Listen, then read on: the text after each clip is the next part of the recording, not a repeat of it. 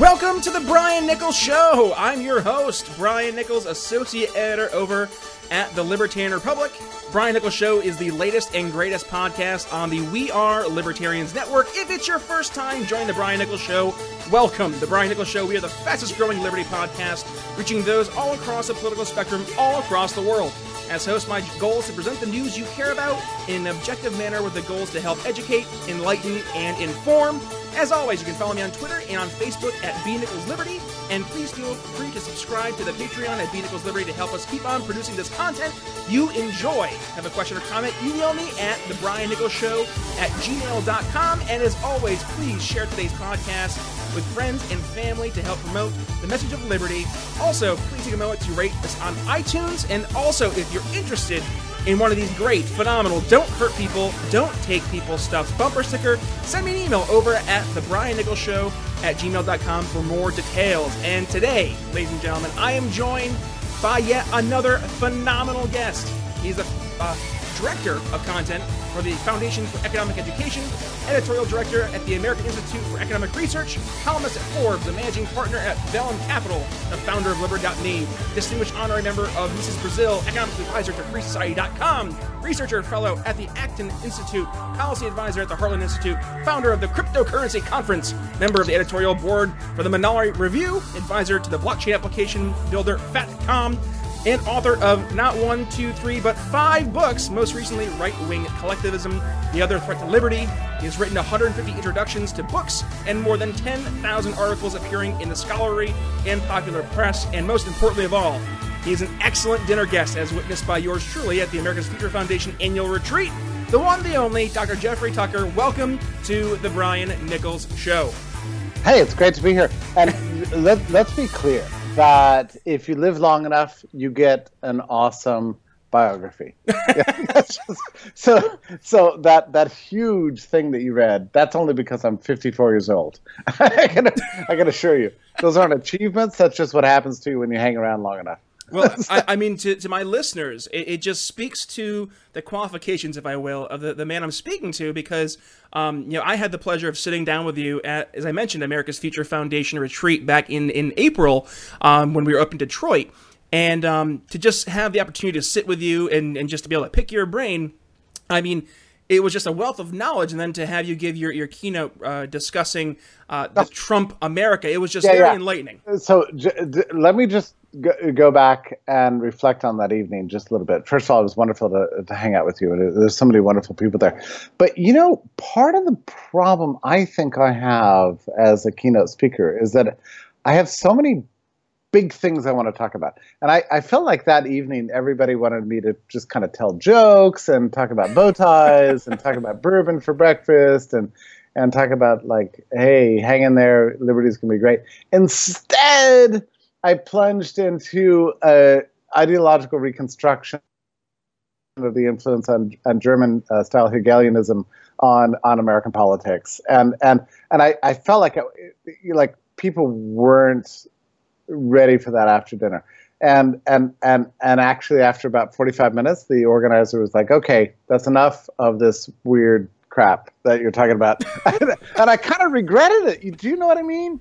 I mean, I I because I I guess part of me just wants to like I'm so convinced of this paradigm um, of of understanding the ideological layout, like it makes sense of the chaos all around us, that I really wanted to use that chance to to explain this to all these awesome people in the room. But at the same time, I don't think that everybody was entirely prepared for that. So I, know, I, I'm not sure if you know what I mean. And the other thing is that I'm sometimes a little dopey. You know, I'm like, I just think, oh, here's an audience. Oh, here's something I know. Let's go. You know, and I prepare like a five hours of, of content. And so, so sometimes, so if anybody's listening who's considering me, uh, considering me for an after dinner speaker or something like that, just know that sometimes I get a little confused.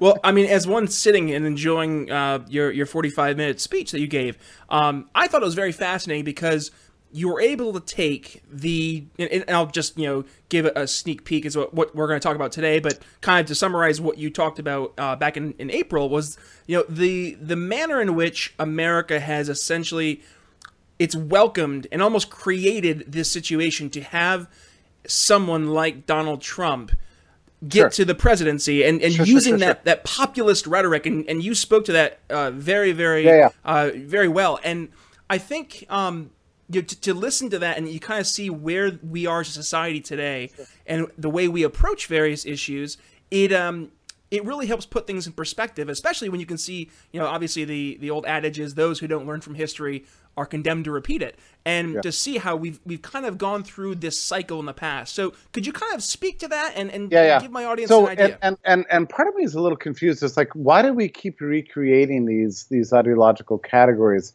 Is it because is it because we're slaves of history?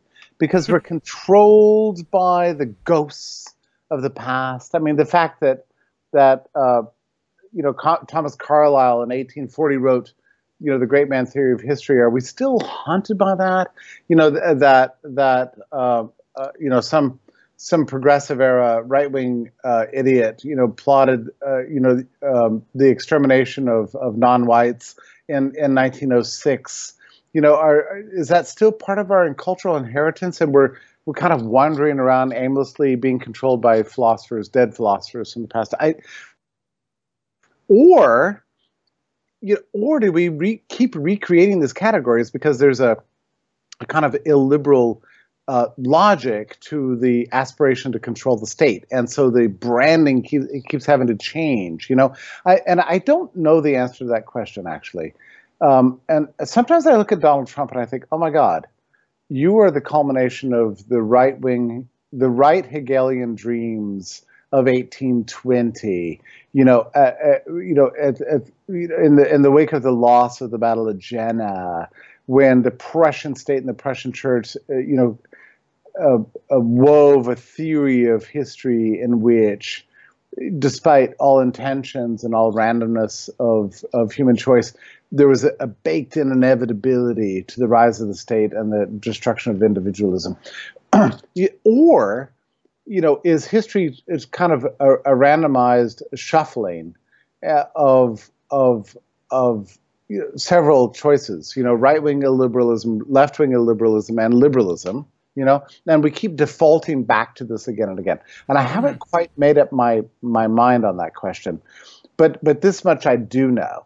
When I look out at Trump, there's and and the movement he's inspired. There's nothing, nothing that's random or, or surprising about it. it. It's all unfolding exactly as you would have expected. And the, and the, and the purpose of my, my book was to highlight this kind of alternative collectivist tradition that we don't know that much about in living memory. And, and, and it's been, it's like resurrecting from the dead, you know? And and and it's like a seance has taken place and like here's these ghosts of interwar dictatorships and uh, uh, rightist reaction to, to leftist extremism and it's all around us and everybody's looking at looking at it go huh that's a little weird who's this guy huh I wonder why he's saying those kind of things. Oh, he doesn't like immigrants. Well, maybe he's got a good point. I never quite thought of it that way. Oh, he wants protectionism. Huh. But that's a little bit random. Well, I guess foreign countries are kind of kind of suck, you know. And oh, he says he can fix everything because he's a great man. Well, maybe he is. I don't know, you know. So the it's, it's, that that random that randomized confusion, you know, as if we're we're we're, we're you know it's it's as if it's 1930 and we're at the public park and there's a aspiring dictator on a soapbox and he's saying, "People of America, you can be great. Uh, we need to get rid of bad foreigners, get rid of bad foreign products and bad foreign governments, and leave it to me, the great man. And then your lives will be complete. We will be great again. And there's some stupid idiot sitting out there going, huh, I never quite thought of it that way.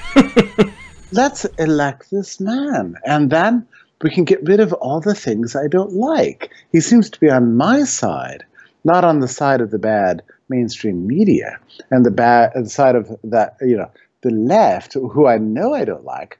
And I don't entirely kind of connect with what he's saying, but let's give him a chance. I mean, that seems to be what's going on. And that's what frustrates me, and that's the reason I wrote my book was to like familiarize people with this very real, extremely prescient uh, li- uh, reality over the last 200 years where rightist style collectivism rises up in the wake of the failure of leftist style collectivism and we keep taking the bait you know and and and and the upshot of, of my, the themes that i've been writing about over the last uh, couple of years has been like no guys look there's another way and that way is called liberalism. It has a 500 year old tradition. It's all about freedom for the individual, the right of society to, and the capacity of society to kind of organize itself. We don't need Trump. We don't need Elizabeth Warren. We don't need Obama. We don't need any of these people. Uh, we just, we just let let's let's have laissez-faire. Let's have freedom and human rights, and and and that's the way we achieve greatness. It's amazing too because you you're not the only one who's saying this right now, and obviously. Uh, out of the University of Toronto, Dr. Jordan Peterson has become one of the most Yeah, yeah. prominent voices in the ideas of rejecting uh, the collectivism of both, as you're mentioning, the, Yeah, the yeah. left and the right, but then also embracing this notion of, of the individual. So, I mean, do you kind of look at a man like Jordan Peterson Oh. as kind of like a bedfellow with you? Oh, oh, uh, well, I mean, It- in a word, yes. Yes. Okay, so yes, but here's what's amazing to me about about Jordan Peterson, and it's not so much Jordan Peterson, but it's a reaction to him. So he comes along and says, "Hey, you can't violate my rights. How about that? Yeah, I'm just not going to go along with you. You're violating my rights." And the left is like, "Oh my God, somebody's disagreeing with what we've we- we've told him to do. He must be a Nazi." I mean. It's, it's quite a jump to conclusions there. Yeah, no, but that's that's why they are, right? I mean, these people are insane. So they're like, he must be a fascist. Uh, he must have secret racialist uh, biases. He must hate LGBT LGBT people. You know, there's something there's something demonic about him because he doesn't agree with us, and and it's been fascinating to me to see the the narrative of this guy because they tried to like he, he disagreed he disagreed with the idea that anybody should be able to impose on his right to think and speak right that was it Mhm. And then they're like oh you must be probably you're probably the devil. You're probably kind of like hitler. And and a very naive canadian intellectual that he was he was like no. I my whole life has been opposing collectivism. I despise fascism. I hate uh nazi you know like the holocaust is the worst thing that ever happened. I mean he explains this like wait wait you're not making any sense to us. You're disagreeing with with our desi- desire to impose upon you but you're not pushing for an alternative desire to impose upon us. Like you know and and i feel like it gradually dawned on him. And i don't think it was obvious to him even uh, at this point last year that he is a liberal. He's a genuine classical liberal in in the classical sense. And now he's getting it. And he's like oh you thought because i disagreed with the canadian civil rights you know uh, legislation that therefore I must be some sort of uh, must be filled with hate or something, and and you're shocked to discover that I'm not. Welcome to a traditional understanding of what human liberty is. You know, and and and honestly, let me just say this: I think so. This just shows you how stupid the left is, right? So if if the left really opposed the right, the alt right, for example, right, they would have celebrated Jordan Peterson in every sense. They instead of the New York Times, the Washington Post, and Vox, and I don't know, you could name all the left to center uh, uh, venues or far left or the SJW sides you want. They should have said, "Oh, this is a great man. He is the ultimate alt right killer, which he is." Right? Oh yeah.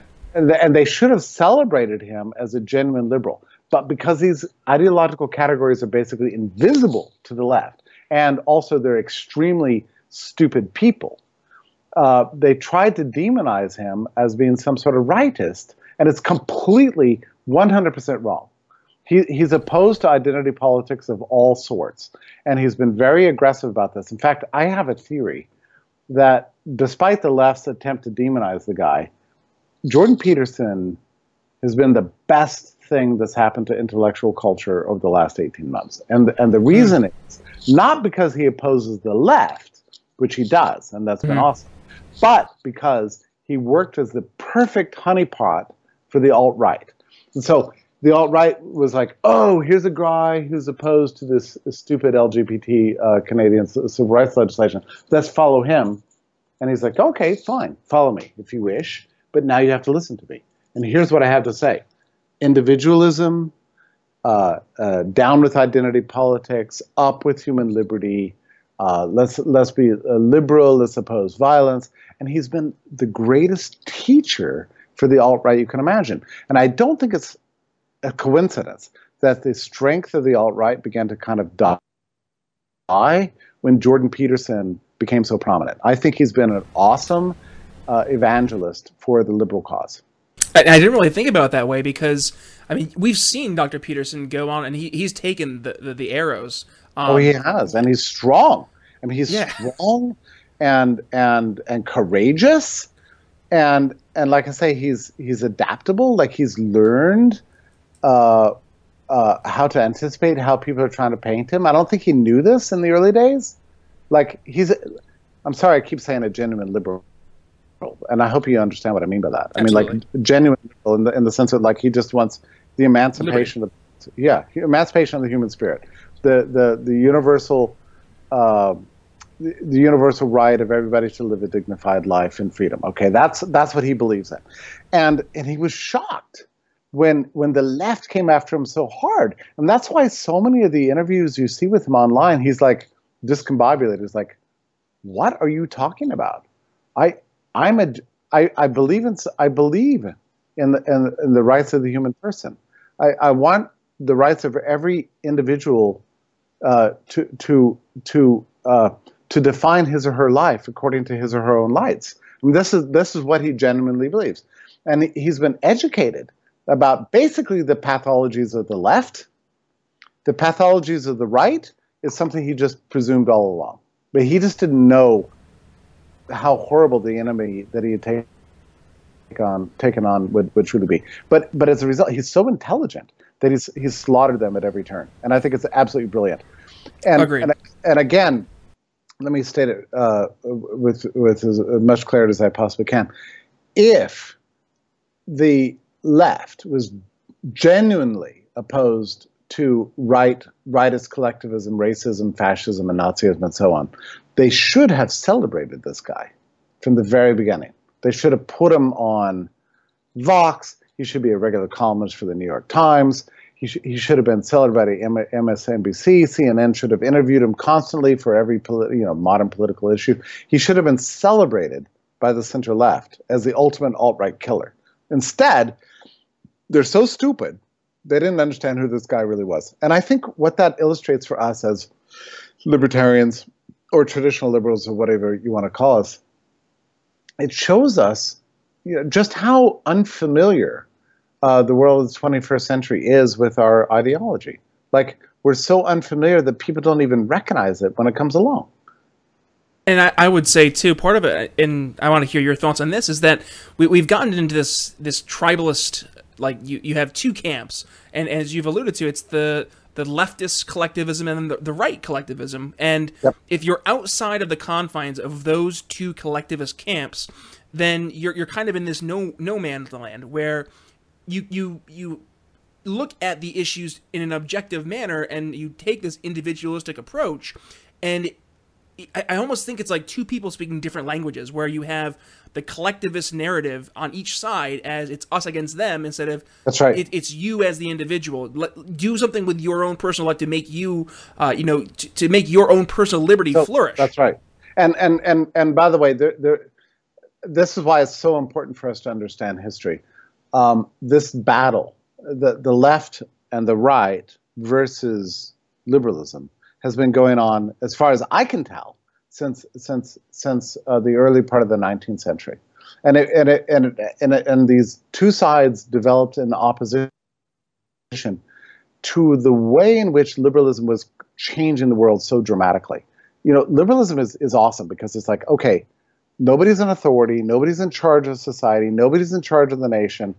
How about you just be free and let's see what happens? And then once we allowed that, and it, it and it developed from basically the um, early 16th century, really late 15th century, all the way up into the early 19th century. And then people, the intellectuals started looking around going, wait, this is a disaster. I mean, we hate this. You know, the wrong people are getting prosperous. People are developing the capacity to move where they want, marry whom they want. For God's sake, we're, who's talking about eliminating slavery? What this is the worst thing I've ever heard. Uh, oh, you want women to have rights? You know, is somebody going to intervene here? We're gonna we're gonna blow away all the traditional hierarchies. We're gonna what, what's next? We're gonna get rid of monarchies? You know, I mean, like, are, are we just not going to control the world at all? you know what's going to happen to religion what's going to happen to morality what's going to happen to our families i mean like I, if i if i if i bear children don't you understand it's my right to like tell them exactly what to do? They can't just turn 17 and move to the city all right? That ain't going to happen. And marry some dude i don't know all right? So so the, so the right? And and and by the way this this irish immigrant is simply not permitted to get richer than this this this Protestant white dude that that has a heritage dating back five generations in our country. All right, and and we can't just trade with anybody.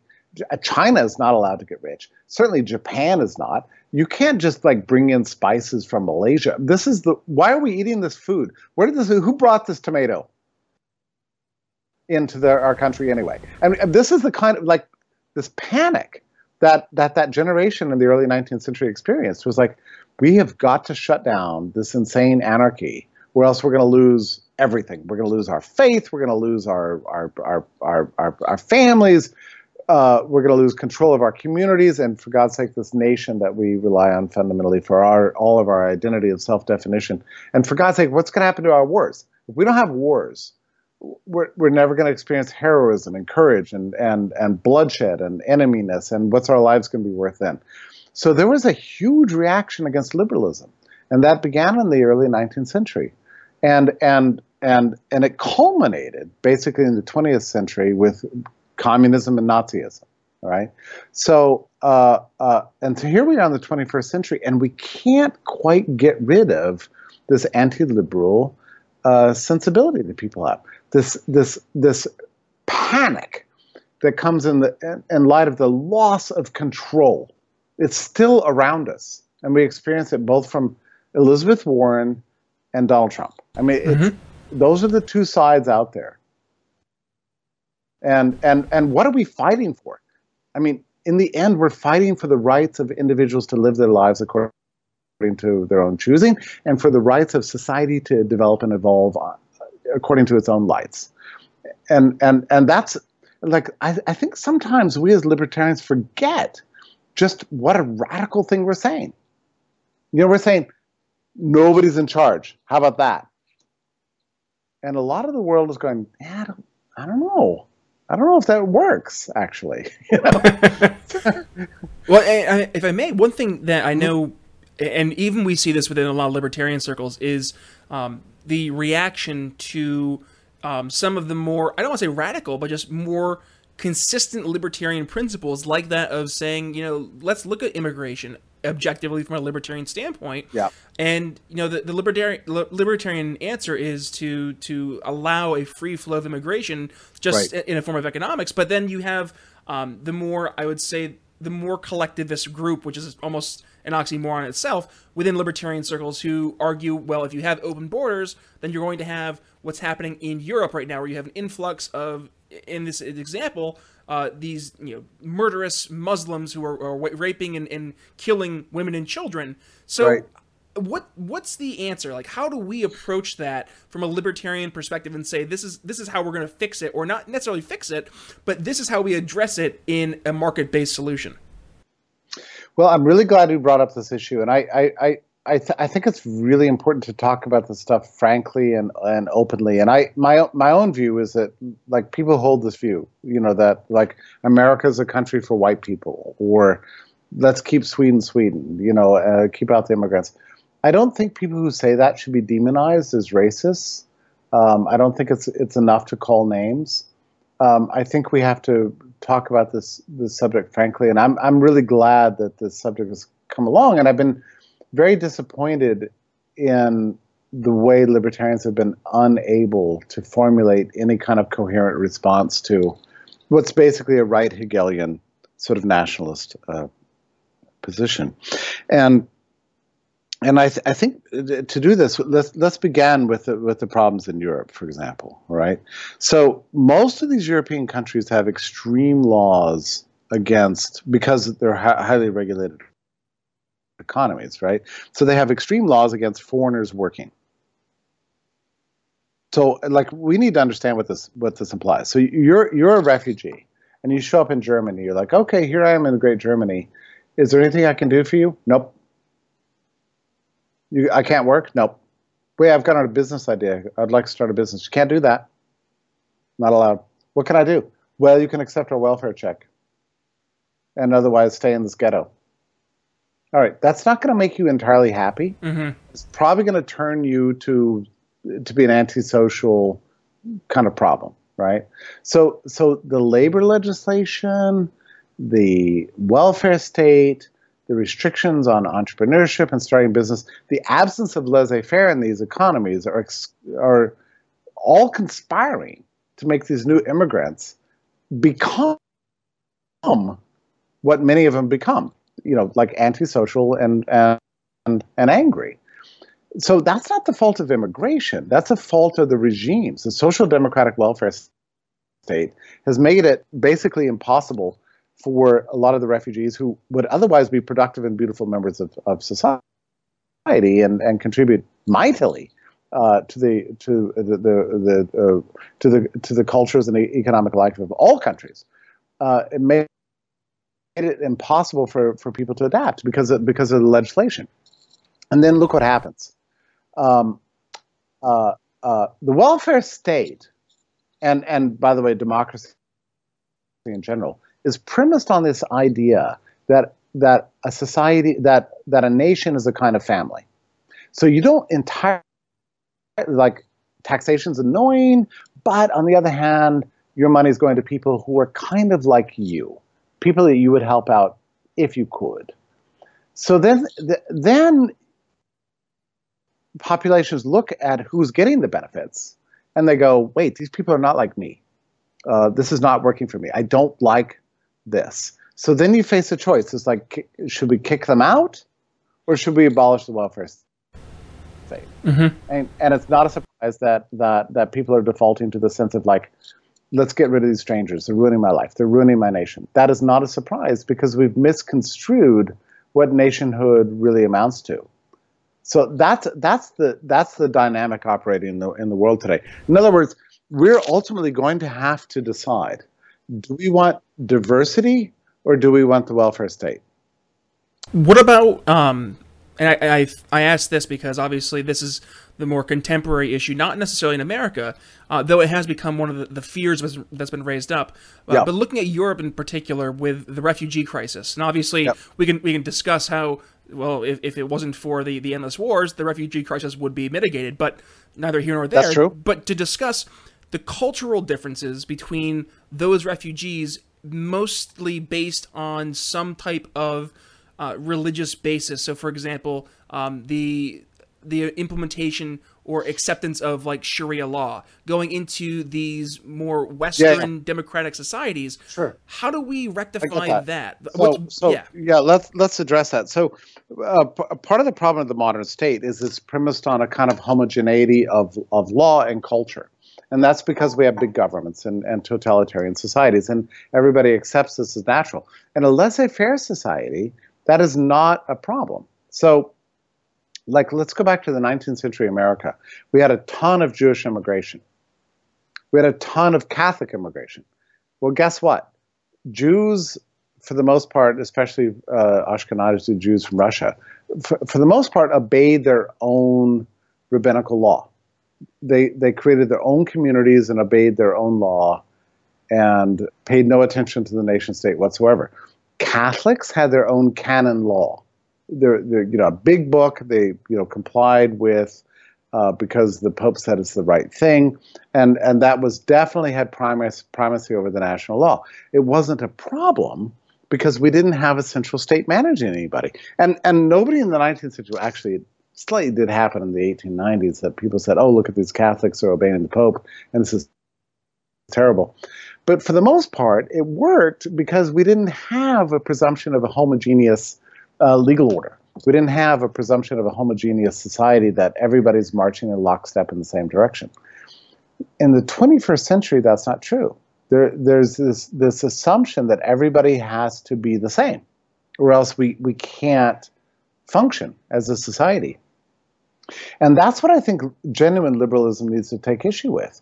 Like, why do we want to kick out the immigrants? What we should actually be doing is dismantling the whole presumption that that the nation needs to be a homogeneous thing in terms of religion, race, language, dynasty, geography, whatever the whatever it is that that for you defines what nationhood is. That's what we need to unravel. But violating human rights, uh, preventing people from hiring whom they want to hire, working with whom they want, uh, uh, traveling, the right of travel, denying those rights is the worst possible thing we could ever do. So I, you know, I, I, I was just urge liberals and, and libertarians to focus on the actual problem, which is not human beings, but the institutions that are making making making it so difficult for us to come together and find value in each other as human beings. That's that's the fundamental issue, and um, I mean, there's more we can say about this topic, but I, I, I think the tendency of libertarians to turn against free migration has really been catastrophic for our cause. I really do. Uh, which is not the same thing of saying as saying, oh, we should all argue for open borders right now. I, I do think we should favor open borders, but I think more fundamentally we need to restructure our conception of what a nation is. And that is something that libertarians are not intellectually prepared to do right now because we haven't studied the subject enough. We haven't thought about it hard enough. And that's why ra- racism and uh, uh, uh, religious bigotry and all these things that I would, you know, which are real things, have made their have made conquests of, of the liber- libertarian world because we haven't been sophisticated enough to deal with it intellectually and otherwise. And it's such a hot button issue. It's so it it's so difficult to discuss, especially when you're in this this paradigm of this left right. Um, you know, exactly. either yeah, either you're you're with the the left or you're with the right, and oh, for sure, and you can't really. It, it's weird to say, but like libertarians tend to be a the mix I would say of the best parts of the left and the right in terms of the the social acceptance and the fiscal economic responsibility and and really I think it boils down to the most basic being don't hurt people don't take people's stuff and yes. with that the libertarian society built on top of that it's yes. just it's as you alluded to it's so difficult for libertarians not only to have an intellectual conversation about it but to have the stones to stand on uh, stand on principle and say here's what we believe you can you sling the arrows at us all you want, but this is this is the reason we believe it, and and this is why morally we look at the the issue, for example, of immigration, and we feel that we're in the right position here. Um, now, doing a complete 180, um, just because if I have an economist on, I want to talk about economics a little bit. Um, I I wanted to, to get your opinion on um, obviously right now we're, we're going through a very interesting time in politics where we're seeing uh, the right and, and in this collectivist right especially, really uh, they're they're enamored with the way that the economy is going. You have I had Michael Johns, who was the uh, co-founder of the Tea Party back in 2008 2009. Hmm. He was on my show back uh, last month, and he was discussing, you know, if you look at the tariffs, like we can say tariffs are bad, but if it's going to lead to more tariffs being gotten rid of down the road, that's a good thing. Uh, you know, we're we're cutting taxes left and right, and I'm just yeah. I, I myself, so, I find myself a little lost for words, so I want to get sure, sure. Yeah, your so, opinion on this. Yeah, no, no, it's fine, it's fine, and I and I get why people think this. I mean, I'm so. I'm, I'm sympathetic with, with people who are like, oh, Donald Trump must have an end game here, and it, and it maybe is to lower tariffs. The 4D chess. yeah, 4D chess, but I think these people are being extremely naive. It Donald Trump believes in economic nationalism. That's what he wants to bring about. Everything he's done up to date has been about building walls, uh, not just for people, but for goods and services around America. Then that is not surprising because the right Hegelian tradition, again, dating from the early 19th century, has always erected protectionism as being a, a central principle of this ideological vision. Why? Because only because protectionism unites a people. For what reason? To rally behind whom? The guy in charge. So in the mm-hmm. end, mm-hmm the right Hegelian political tradition has begun fundamentally with protectionism as a as a as a core postulate, and and these people, and I see them every day. I mean, my my friend Larry Kudlow, who's like an economic advisor to the to the White House, whatever, um, was on NPR a couple of days ago, and oh, what Donald Trump really wants I'm sorry, it's very difficult for me even to say this. Uh, is free free trade, no no tariffs, no tariffs, no subsidies, uh, no non-tariff barriers. Okay, so my friend Larry Kudlow is like proclaiming this on on uh, National Public Radio, and he's a, he's a dear heart, but he's he's either a, a liar or deceiving himself because the day that first of all, since since all this tariff hysteria began in early 2018, Trump has never given us an end game. End game. He's like, keep out the cars, keep out, keep out the steel, keep out the aluminum, keep out everything. And then one day he's dealing with with with with Europe, and he's facing a car industry, very interesting, massively protesting the idea of tariffs. He's trying to figure out some way to get around this. So he announces, "Oh, here's my end game no tariffs, no non tariff barriers, no subsidies. On that same day, this guy signed an executive order to release $12 billion in aid to American farmers who've been hurt by his tariff policies. Mm-hmm. So, so it's like this guy is trolling, you know, uh, uh, the media and trolling the American people. He's, he said, I don't want any subsidies. Stop subsidizing your products. Oh, and by the way, here's my executive order giving $12 billion in subsidies to the farmers who've been hurt by, by me. So it's the ultimate hypocrisy.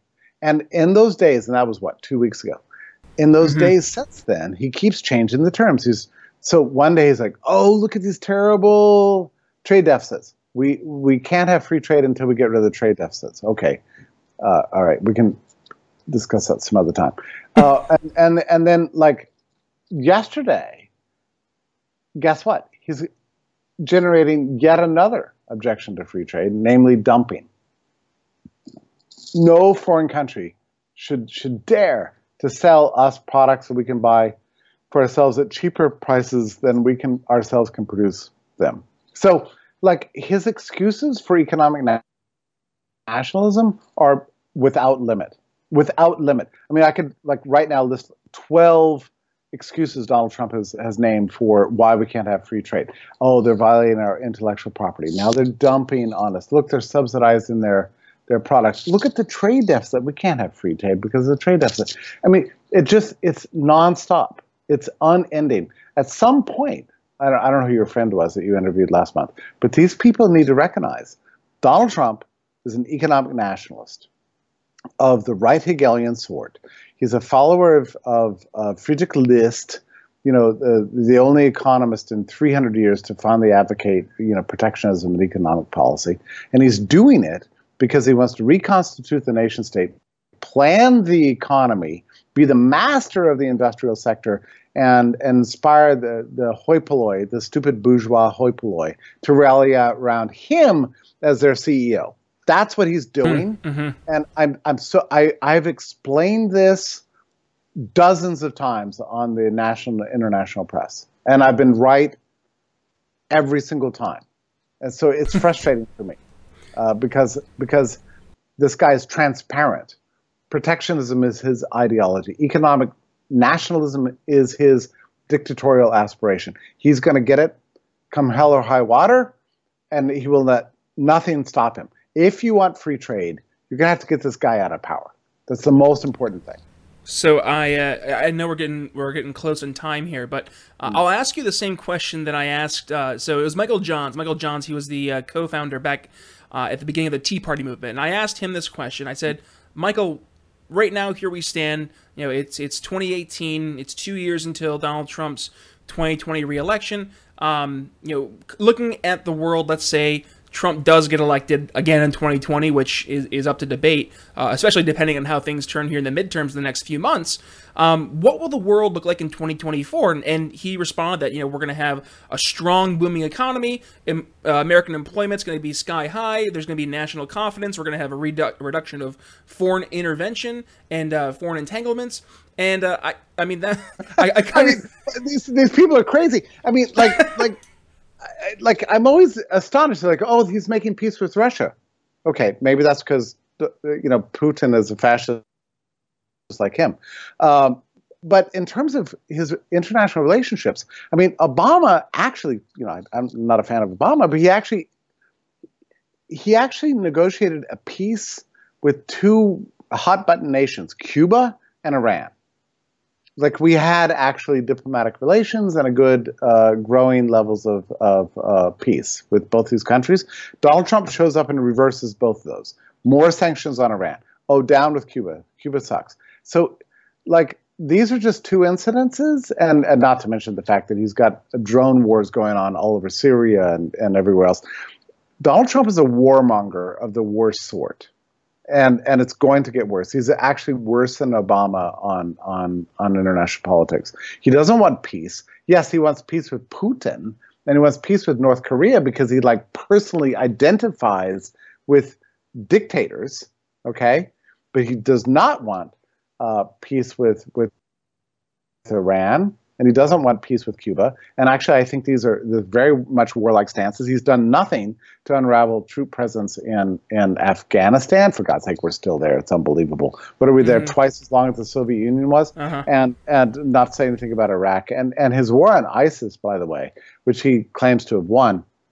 You know, I wouldn't uh, I wouldn't uh, uh, uh celebrate that victory just yet because he did it by uh, uh, drone drone wars that which which randomly killed and terrorized whole populations. So I mean, is that going to come back? I think probably so. I don't think we're done with Muslim extremism. Uh, the strength of Donald Trump is not capable of beating back uh, a, f- a fanatical faith that's been unleashed by American wars.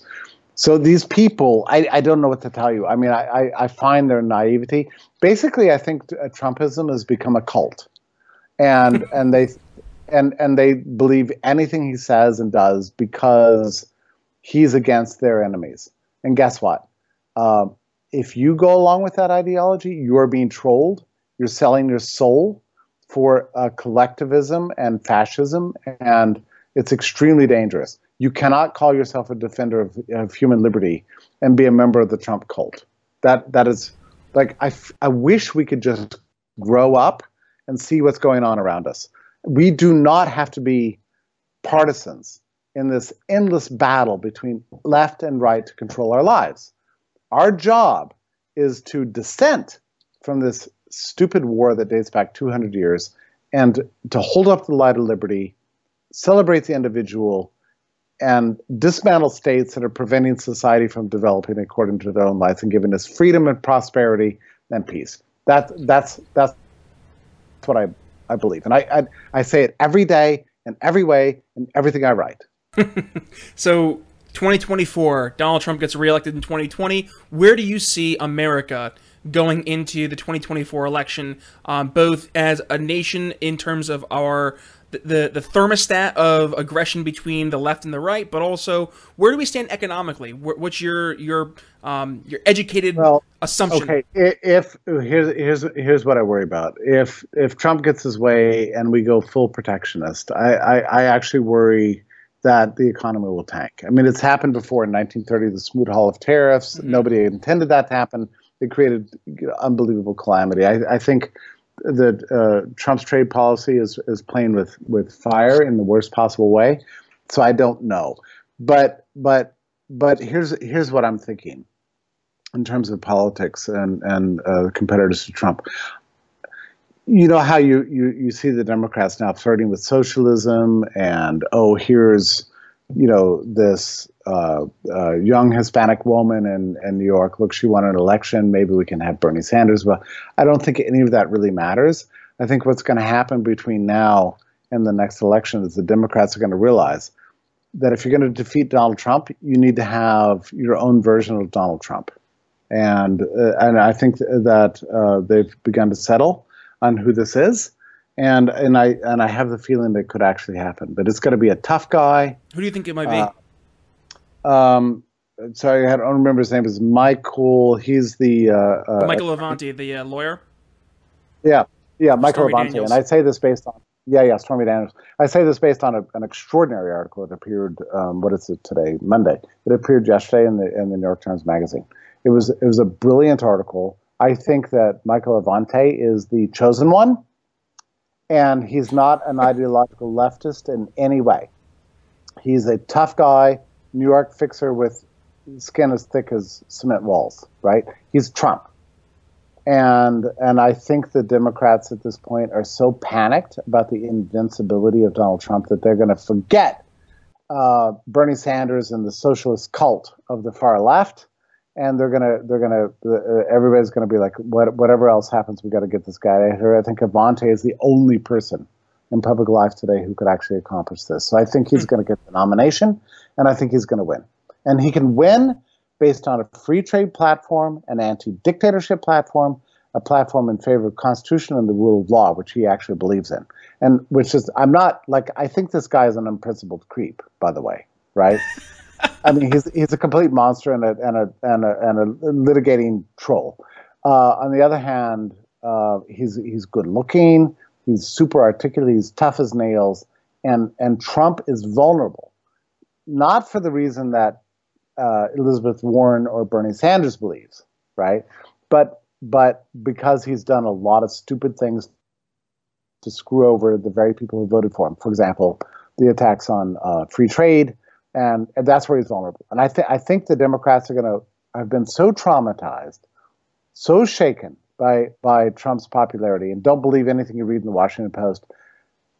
Trump is an enormously popular president. They've got to come up with somebody who's capable of rallying the masses, and I think Michael Avenatti is capable of doing that. So that's that's what I think is going to happen. I, I, I, in other words, between now and that election, everything is going to change like don't believe anything you read in the Nation, the, the Washington Post. If you want to, you want to see where the ruling class, the left of center ruling class, is headed. Read the New York Times, and that article on Michael Avenatti was extraordinary. That he is the chosen one. That's that's going to be the contest in the next presidential election. It's going to be Donald Trump versus Avenatti. Avenatti is going to be slick, young, beautiful, articulate, and and and rallying the masses. And I think Donald Trump at that point is going to look stupid and old, and and I think he's going to win. That's right. well, Mr. Mr. Jeffrey Tucker, thank you so much. And, and before I let you go, uh, mm-hmm. first and foremost, I want people to be able to find you on social media. So give us some plugs, and then give us some uh, some final thoughts here for the uh, the rest of the show.